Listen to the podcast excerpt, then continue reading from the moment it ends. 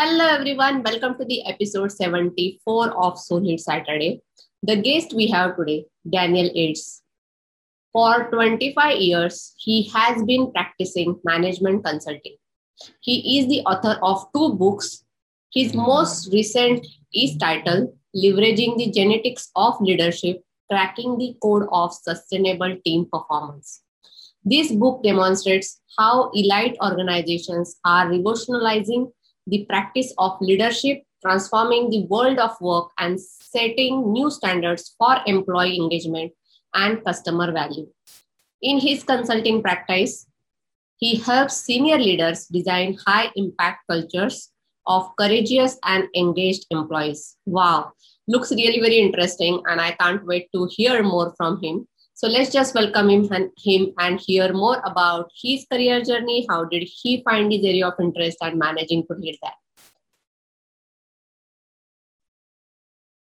Hello, Dan. Very happy to have you on the show and really appreciate all your time and consideration being on the show. Uh, well, thank you. It's, it's an honor to be with you. Yeah, thank you so much. And uh, I'm also really very excited to hear from you. So, our first section is about passion and interest. Okay. Under that segment, the question is How did you find your interest in this particular field and uh, what motivates you every day to be in this field? Well, that's a great question. And uh, I, would have to say that the, the passion for leadership and the idea that I'm working on and that I'm expressing in, in this book that I wrote um, is very non traditional when it comes to leadership. Mm-hmm. Most ideas about leadership looks at leadership as traits of the individual, mm-hmm. and uh, this book flips it so it looks at really the kind of leadership how or how high impact organizations approach the practice of leadership, and they do it very differently. But this happened to be a passion that found me. Um, mm-hmm. I wasn't necessarily looking for it. Uh, I've been a practicing management consultant for 25 years. And uh, it was about four years ago after actually way too many of these little small events sort of erupted in one big one. And the just as an example, I was speaking with, uh, I just finished a project for a very large state agency. Uh, mm-hmm. This agency regulates 450,000 healthcare providers every year. Mm-hmm. And uh, the project took several months to complete. They had probably 18 months of, of work to do in, in the implementation of the project. Mm-hmm. Um, they were, by any measure, a mess organizationally. Mm-hmm. And uh, I had I was speaking with the deputy director. I was finishing up the my last conversation. I had my computer bag in hand. My hand was on the door. I was ready to walk out. And in a tone that was confessional, she said, You know, I don't even tell my friends where I work anymore. I turned around and I said, Why not? She said, It's just too embarrassing. And uh, it was a number of conversations like that that finally triggered my thinking about how high impact organizations approach leadership. Mm-hmm. And when I got looking at it, it was like uh, it captured my attention mm-hmm. to the to the point where even after four years, I routinely wake up at three o'clock in the morning and can't go back to sleep because I'm thinking about it. Um, I routinely get up in the morning saying, thinking to myself, how in the heck am I going to transform a body of knowledge about leadership that is, that no longer works, and that there's research that says it no longer works. And uh, it's one of those things where I cannot not write about it, research about it, uh, try to work with clients and how to uh, how to really uh, exchange their organizational cultures and how they approach leadership. Wow, that's a pretty interesting story, and uh, I think uh, uh, that was very well said, right? As you mentioned, that uh, passion found me. Yeah, so that's a good thing. Actually, sometimes it happens reverse way as well. Always, it's yep. not like you are chasing your passion. Yep. Sometimes you find it along your career journey as well. Right. So thank you so much for sharing that. And moving towards our next section is about questions from the audience, where I have shortlisted a couple of questions. Actually, I had like a huge resp- response for this one. Great. But I tried to just club uh, three questions together. So the first question we have is what are the indicators of the strong organizational culture and when it is unnecessary to change organizational culture mm-hmm. well that's that's a great great question um, and first of all I, I think there's always opportunity to improve organizational culture there's always that opportunity but if you're going to improve the culture you actually actually you actually have to know how to do that. And and you actually be, have to be able to measure the growth of that culture which is the first part of your question. Mm-hmm. so i would say there's probably two or three indicators of a strong organizational culture. Mm-hmm. um, and and they're they're not difficult. One is turnover. Uh, nationally uh, average turnover in this country is about 25% a year mm-hmm. uh, healthcare where I've done a lot of the research for the book comes out of healthcare. Mm-hmm.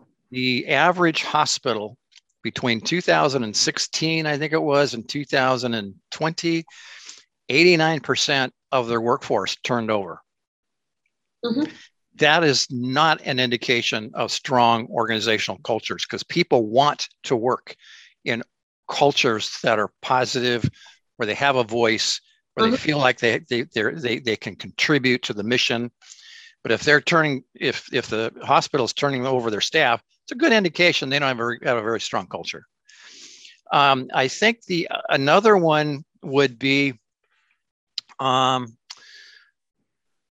uh, um, something like a best place to work award. So Gallup uh, has a best place to work award.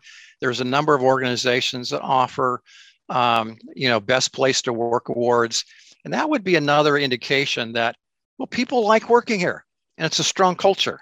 Mm-hmm. Um, actually, one of the organizations I looked at that I profiled in the book has won the Gallup's Best Place to Work Award every year since its inception. And they are like, there's like three organizations out of the multitude of organizations that Gallup tracks and they're the only there's they're one of three and they're only uh, they're the only one out of that that's in healthcare mm-hmm. and um, the third one i think would be innovation mm-hmm. who or what is driving innovation mm-hmm.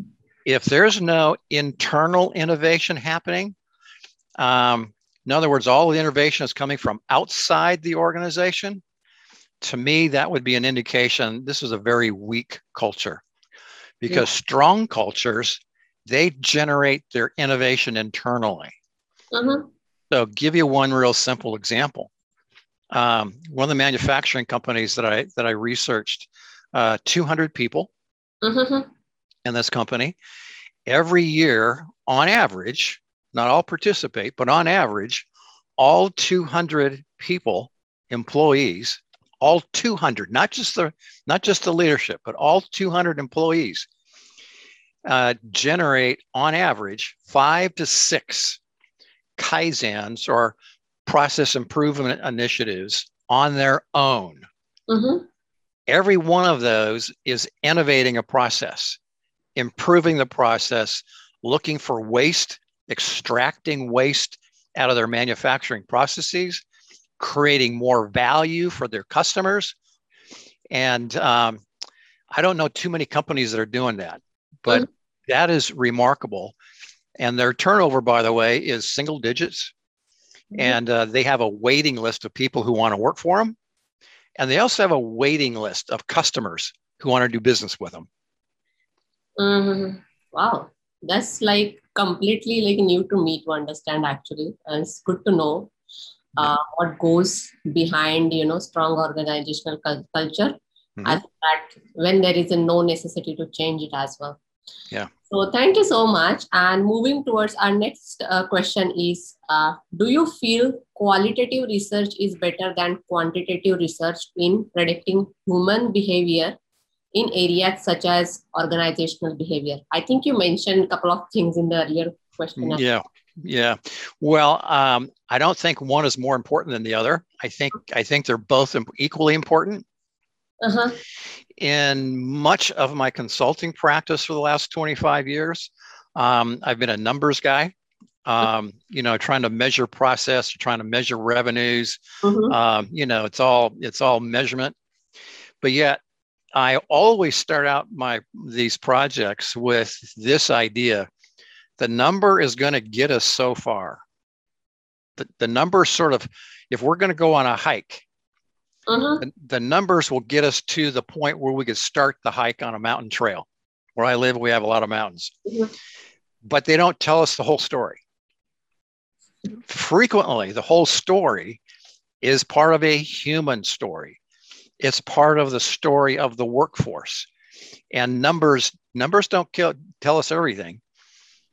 They, they they can direct us, but we have to have both qualitative and quantitative analysis. Mm-hmm. Yeah, and they, I think uh, both are important when it comes yep. to organizational culture as well. Yep. So thank you so much for sharing. And uh, next segment that we have is a fun segment where I'm going to give you the three keywords which are moreover associated with your profile. And okay. you have to just tell me, you know, whatever comes to your mind. It can be like a replacement keyword or it can be like a short definition. So whatever comes to your mind. So are you ready? Okay. Pressure's yeah. on.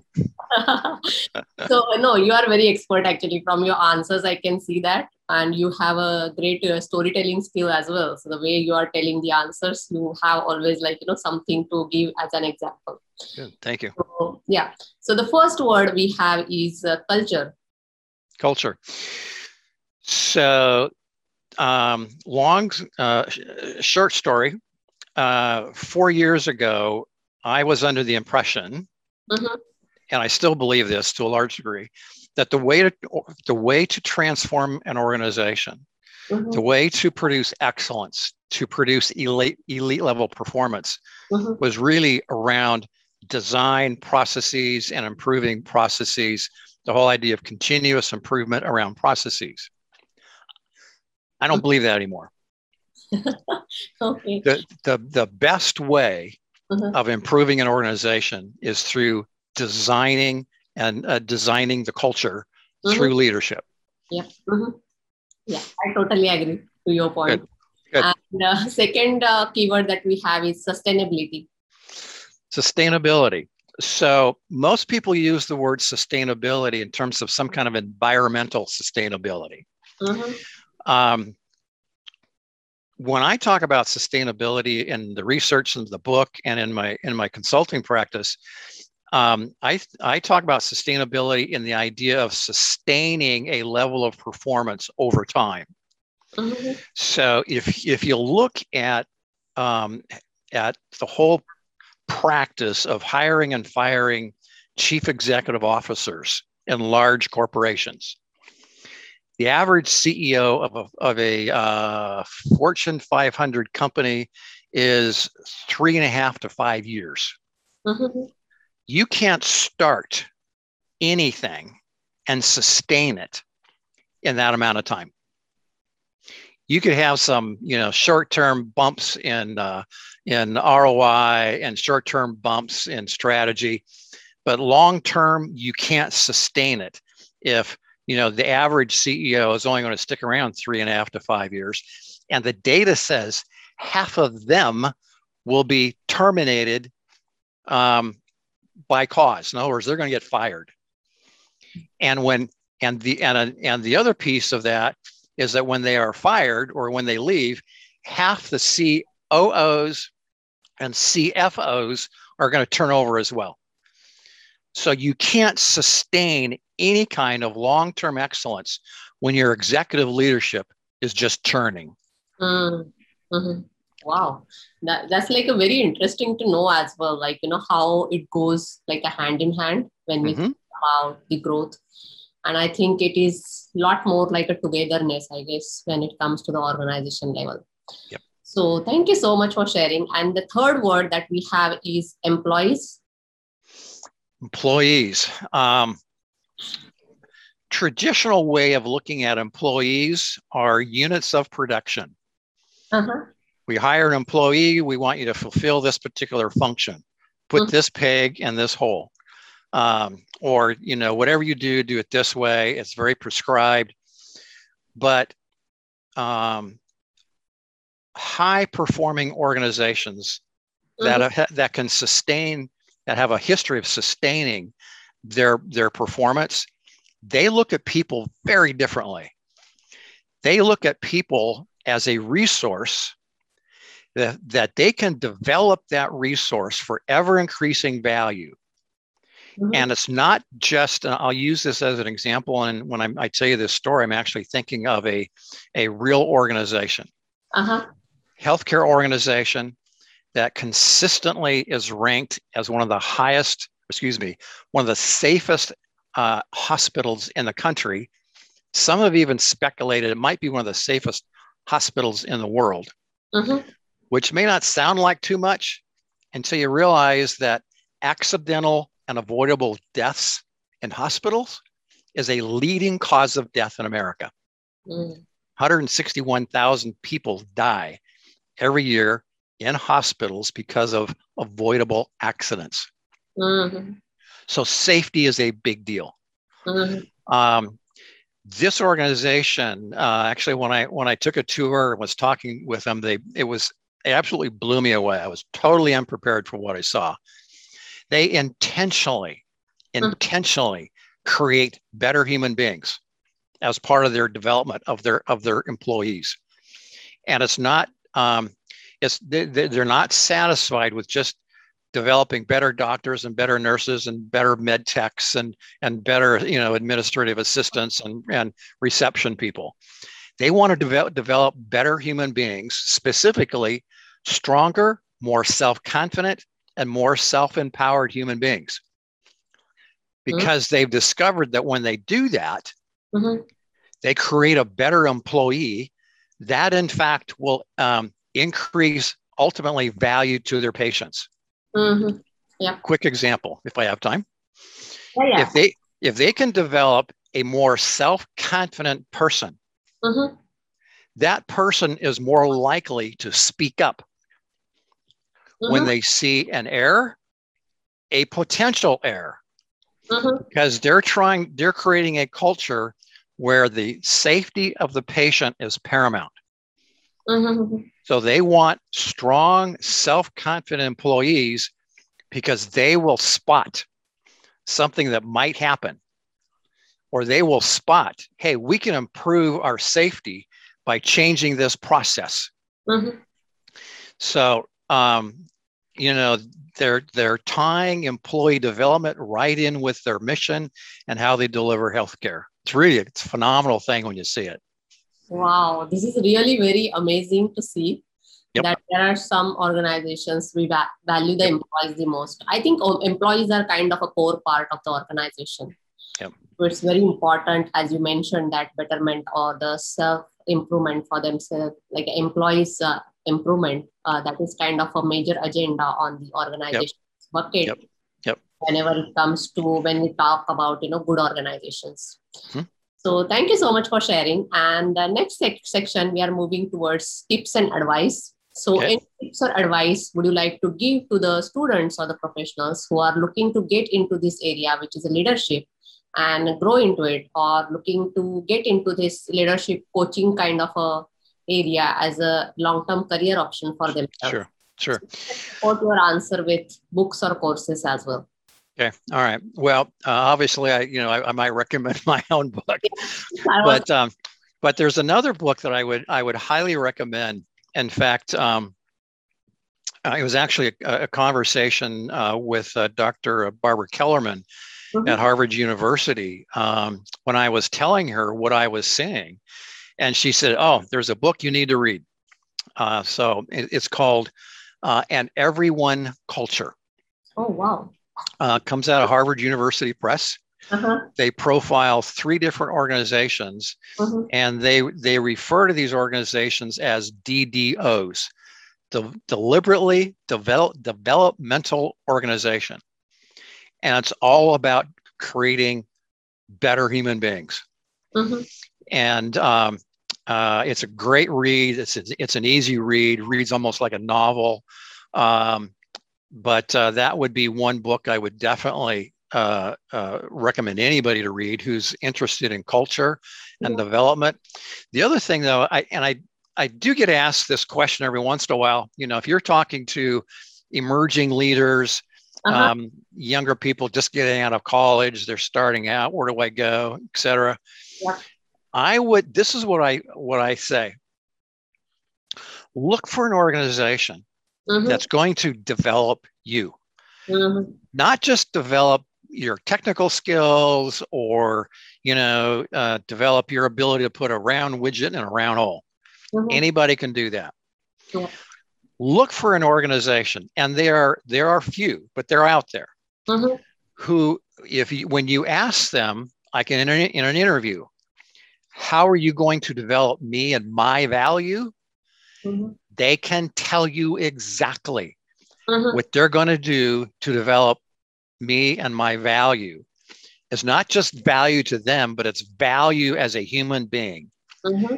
How are you going to help me become more self-empowered, more self-confident? Mm-hmm. You know, and uh, if if I'm being interviewed, and and and they say something like, well, we have a very generous um, continuing education program. Mm-hmm. Um, I wouldn't run, I would sprint out of there as fast as I could because mm-hmm. they're clueless. It's going to take a little bit of effort, but if I found a company who, who said, oh, this is how we're going to develop you and your value mm-hmm. and develop you as a human being, I would take whatever they offered me because in five years, I'm going to be miles ahead of anybody else my age. Yeah, yeah, very true.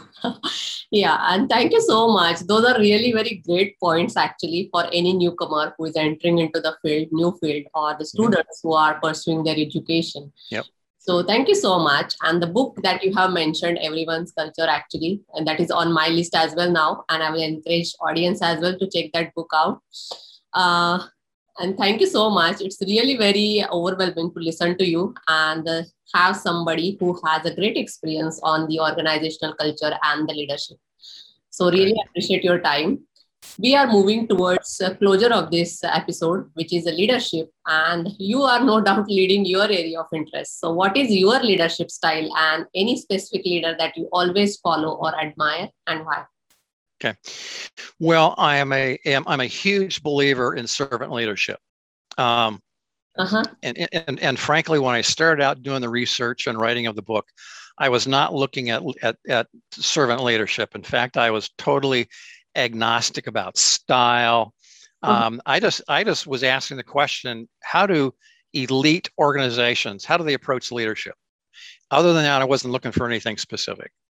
Um, but along the way, what I found was consistently, and not every organization knew they were doing it, but consistently, I found organizations that practiced, intentionally practiced some form of servant leadership. Mm-hmm. Um, some called it that specifically, and some didn't, but that's what they were doing. Um, real quick story I'm having a conversation with a gentleman by the name of General Barry McCaffrey. He's a retired four star general mm-hmm. out of the United States Army, 32 year veteran. When he retired from the Army, he went on to serve a, as a cabinet position in the Clinton administration. Mm-hmm. There's not, if, if he doesn't know something about leadership, it's not worth knowing. Um, he, when he retired, he was considered one of the most highly decorated generals to have ever worn, worn the uniform of United States Army general. When I asked him how he approached, how the Army approaches the practice of leadership, he immediately said, without equivocation, he said, We practice servant leadership. The next word that he said blew me away. In fact, I didn't even realize what he was saying mm-hmm. until about 10 minutes after I talked to him. I'm reading the transcript. And he says, after he talks to me about servant leadership, his next word is love. Uh-huh. And and and his experience of being loved by a senior commander when he was just a lowly one-star general. And that effect on him and his ability to lead his troops, which at that time was the 24th Infantry Mechanized Division, just a little company of 26,000 soldiers. Mm-hmm. Wow. And uh, so I no longer believe in the value of leadership style. In fact, when someone says, oh, well, you know, my leadership style is this, that, or the other thing, I, I actually get kind of angry mm-hmm. because if you lead based on your style and I lead based on my style, that means we're leading to based on our own personal values. Mm-hmm, mm-hmm. Organizational values are secondary. Mm-hmm, mm-hmm. yeah. High performing organization says, here's our values, and here's how we are going to lead. Mm-hmm. The Army says, you're going to, if you, you will lead based on the principle of servant leadership. It's not a style, it is a requirement. Mm-hmm. And they have, they have, they have, uh, in fact, I, you know, and I asked the general, I said, so how does the Army reinforce and teach uh-huh. servant mm-hmm. leadership? He says, well, I'll give you this one. One's really actually gave me three, but one of the ways they do it. And if you ever see a, a movie about the army and combat and mm-hmm. and you know military mm-hmm. movies, you'll see this. Not just a movie thing. The highest ranking officer mm-hmm. is the last one to get on a helicopter as it's going out on a mission. Mm-hmm. The first person to get off that helicopter is the highest ranking officer. They are putting themselves in harm's way first. If they're landing that helicopter in a hot, you know, battle zone, the highest ranking officer is going to is, is, putting himself in, or herself in harm's way first because mm-hmm. their job based on the values of the army is mm-hmm. selfless service mm-hmm. which they define as putting the welfare of the nation, the army, mm-hmm. and your subordinates above your own welfare. Yeah, yeah. yeah. What I, would happen in, in our organizations, technology firms, legal firms, healthcare organization, manufacturing, et cetera, if every leader and manager was trained mm-hmm. to put the welfare of customers, the organization, mm-hmm. and their sub and their subordinates above their own welfare. Mm-hmm. We would revolutionize organizational life. Wow. yeah, that's very well said. And uh, thank you so much.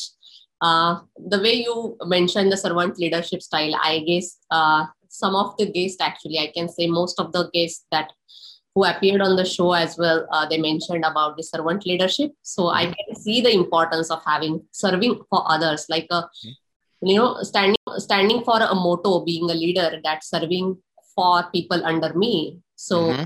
that is the kind of a need we need that is kind of a need of a culture right that we yep. need more and more that people right. is consider uh, every single person yep. uh, below them so yep. Thank you so much for sharing this. And it was great Welcome. listening to you as well as you have such a great experience in this particular era. So really very appreciate all your time and consideration. Oh, you're, you're welcome. I'm honored to be with you. To share your experiences as well as your short stories. I loved those. So thank you so much. And uh, bye for now. Okay. Bye-bye. All right. So that is all about Dan Ayres and the way he is leading his passion. As he mentioned, passion found him and i can see that from his short stories and such a great experience that he has in the organizational culture and leadership before we close this episode i'm going to read a closure quote from bill taylor which states the true mark of a leader is the willingness to stick with a bold course of action an unconventional business strategy a unique product development roadmap a controversial marketing campaign, even as the rest of the world wonders why you are not matching in step with the status quo. In other words, real leaders are happy to zig while others zag. They understand that in an era of hyper competition and non stop disruption, the only way to stand out from the crowd is to stand for something special. So, on that quote, we are closing today's episode. See you guys in the next episode. Until we meet, happy leading. Let's lead together. Stay safe. Bye for now.